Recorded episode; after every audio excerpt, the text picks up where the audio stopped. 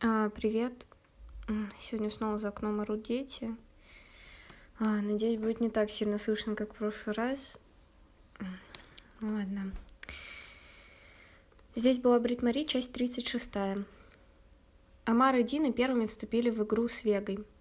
Поначалу неловко, словно скованные горем, но постепенно разошлись и заиграли так, словно это был самый обычный вечер. Самозабвенно, потому что по-другому играть невозможно – Появились другие игроки. Сначала Жабрик и Бен, вскоре подтянулись остальные ребята. Брит Мари их не знала, но штаны у всех были с рваными коленками. А играли незнакомые так, словно жили в Борге. Брит Мари? Непривычно официальным тоном спросил Свен. Рядом с ним стоял очень высокий мужчина. Просто невероятно высокий. Непонятно даже, как устроено освещение в доме, где он живет. «Ага», — сказала Брит Мари. Свен представил ей дядю Дина по-английски.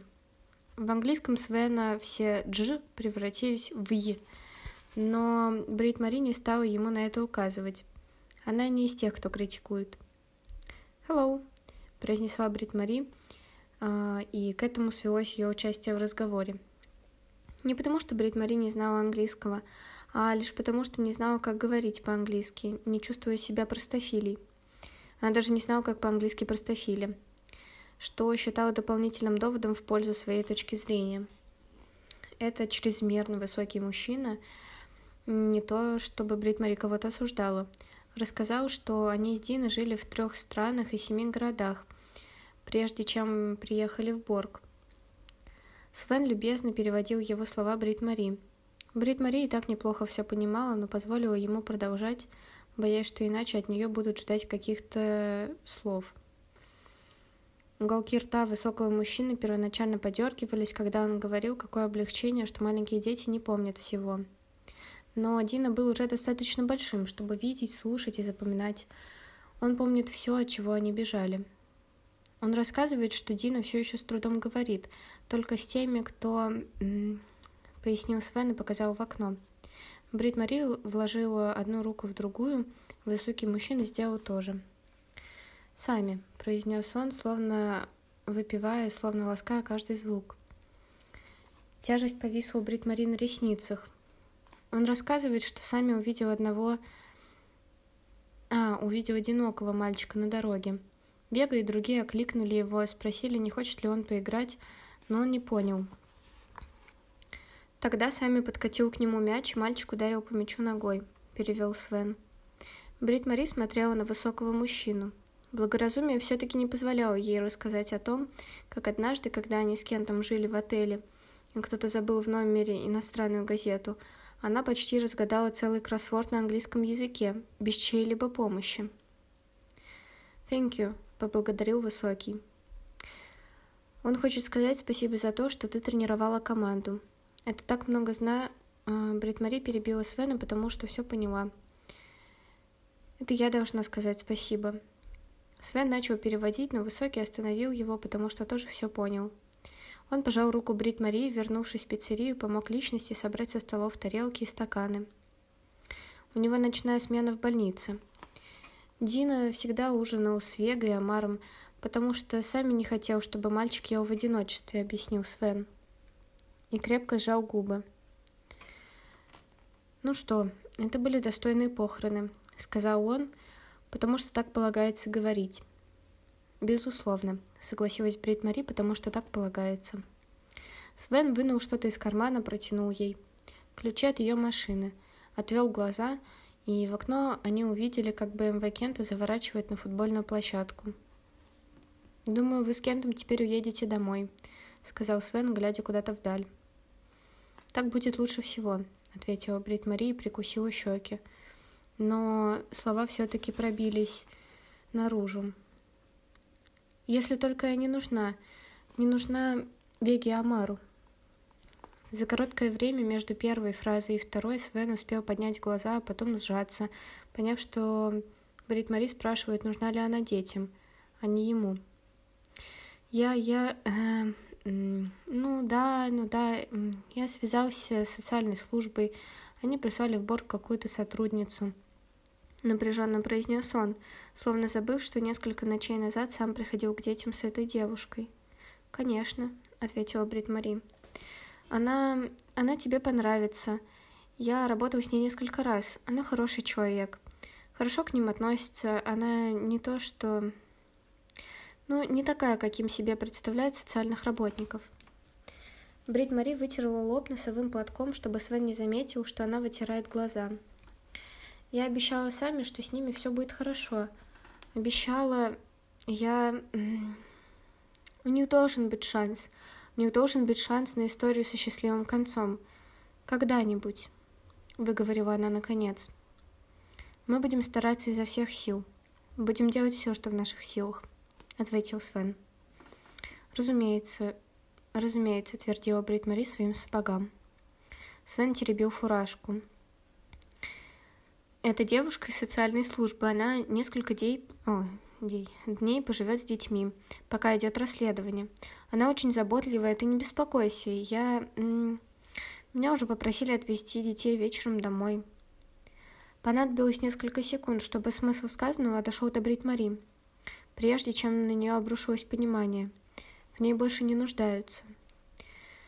Разумеется, разумеется, так будет лучше всего, прошептала она. Кент вышел из БМВ Увидев в окне пиццерии Свена и Брит Мари, он смущенно засунул руки в карманы брюк. Вид у него был такой, будто он заблудился и не хочет себе в этом признаться. Он никогда не умел говорить о смерти.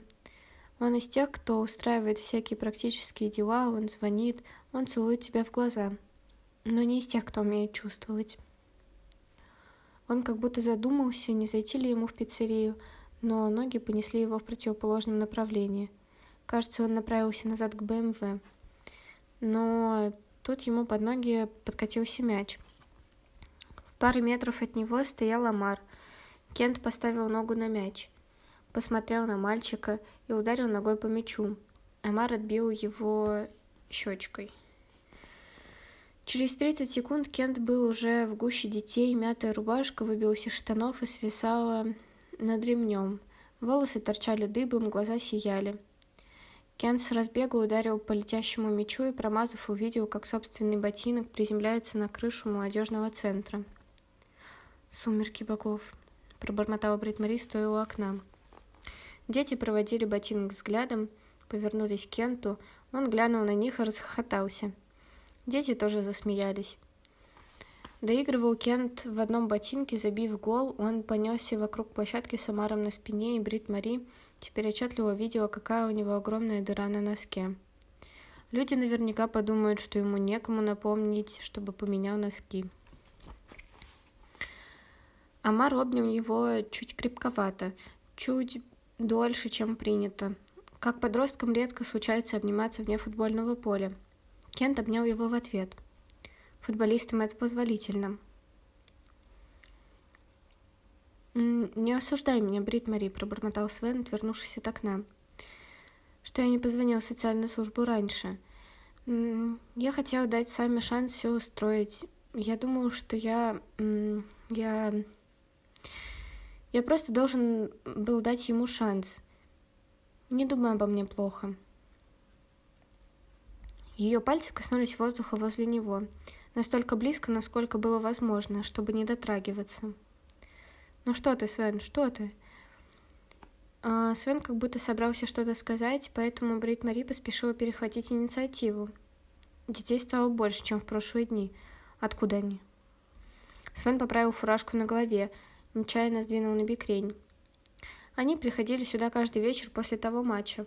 Каждый вечер по несколько новых если так и дальше пойдет, в Борге появится не просто своя команда, но и собственный клуб. Что это значит, Брит Мари не поняла, но звучало красиво. Сами бы понравилось. У них такой счастливый вид. Несмотря ни на что, они играют, и они счастливы, с завистью констатировала она. Свен провел тыльной стороной ладони по щетине. У него был усталый вид. Брит Мари впервые видела его усталым. Но вдруг он глянул на нее, блеснув глазами, уголки губ чуть расширились. «Футбол заставляет жизнь идти вперед», — сказал он. «Всегда впереди еще один матч, и следующий сезон. Всегда надеешься, что все изменится к лучшему. Это сказочная игра. Брит Мари расправилась... А, Брит Мари распла... Да ё-моё. Брит Мари расправила складочку на его рубашке кончиками пальцев, легкими, как мотыльки, не касаясь тела под тканью. Если это не слишком бестактно, я бы хотела задать тебе очень личный вопрос, Свен. Спрашивай, грустно кивнул Свен. Ты за какую футбольную команду болеешь? Он изменился в лице от неожиданности, э, сразу оснувшись. Я никогда не болел за какую-то одну команду. Мне кажется, я слишком люблю футбол. Иногда страсть к команде идет в разрез с любовью к самой игре. Как-то похоже на человека вроде Свена. Больше верить в любовь, чем в страсть. Полицейского, который больше верит в справедливость, чем в закон. Брит Мари подумала, что это ему идет, но сказала только поэтично. Курсы улыбнулся он в ответ. Она сказала бы гораздо больше, он, наверное, тоже. Но он произнес только «Я хочу, чтобы ты знала, Брит Мари, Каждый раз, когда в мою дверь э, кто-нибудь постучит, я буду надеяться, что это ты. Может быть, он собирался сказать что-то еще, но не сказал. Брит Мари хотела окликнуть его, но было поздно. Дверь радостно звякнула за его спиной, ведь двери категорически не понимают, когда звякать неуместно. Брит Мари промокнула платком щеки так, чтобы не казалось, будто она промокает глаза – Потом решительным шагом направилась к личности. В пиццерии толпилось множество народа.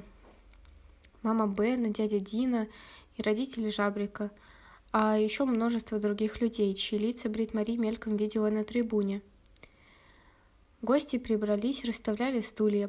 Брит Мари едва удержалась, чтобы их не переставить как надо. Похороны были это, как его, достойные, ну, невнятно выговорила личность. Да, согласилась Брит Мари и достала кошелек. Позволь спросить, сколько я должна за дверь машины? Личность забарабанила пальцами по подоконнику кресла-каталки. Ну, я это, как его, размышляла об этой машине. Я же не бог весь какой автомеханик, ну. Может, что-то не так сделала. Ты сперва работу глянь, ну. Потом вернешься, заплатишь. Не понимаю, уведомил ее Брит Мари. Личность почесала щеку, чтобы никто не видел, что она вытирает глаза. «Ты, Брит Мари, такая честная, не украдешь. Я знаю, ты вернешься в Борг, чтобы заплатить». Брит Мари сунула кошелек в сумочку, достала носовой платок и отвернулась. «Конечно, конечно». Ей захотелось заняться уборкой, но другие люди, собравшись в пиццерии, уже все убрали – под руководством личности. Теперь все разошлись. Брит Мари больше здесь не нужна. Пока дети играли, она одиноко стояла в дверях, потом дети разошлись по домам один за другим. Свен терпеливо дождался Вегу и Амара, дал им время. Вега сразу юркнула на заднее сиденье и захлопнула дверь. Но Амар все брел вдоль забора, ведя пальцами по белым футболкам. Нагнулся над свечками на земле, осторожно поднял погасшую, зажег от другой и поставил назад. Поднимаясь, заметил дверях Брит Мари и махнул ей рукой. Незаметно на уровне бедра жестом уже юноши, а не подростка. Брит Мари помахала в ответ изо всех сил, стараясь не показать ему, что плачет.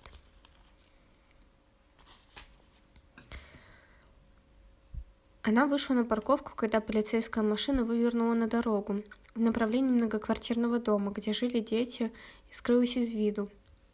Кент уже ждал. Весь потный, мятая рубашка светилась на штаны. А, свесилась. Йоу. Волосы на большой голове стояли дыбом.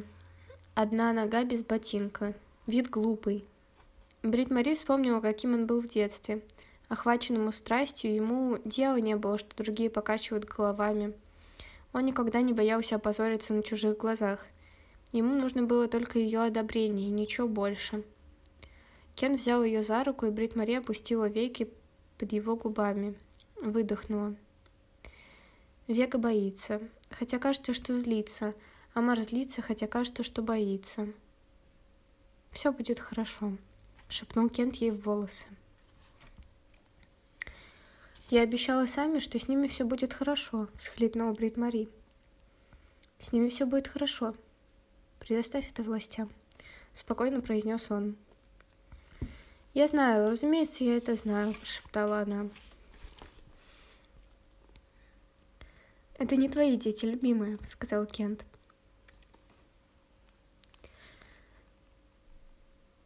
Брит Мари не ответила, потому что так, э, потому что и так знала, разумеется, потому что она выпрямилась, вытерла глаза носовым платком Расправила складку на юбке и значительное число складок на рубашке Кента.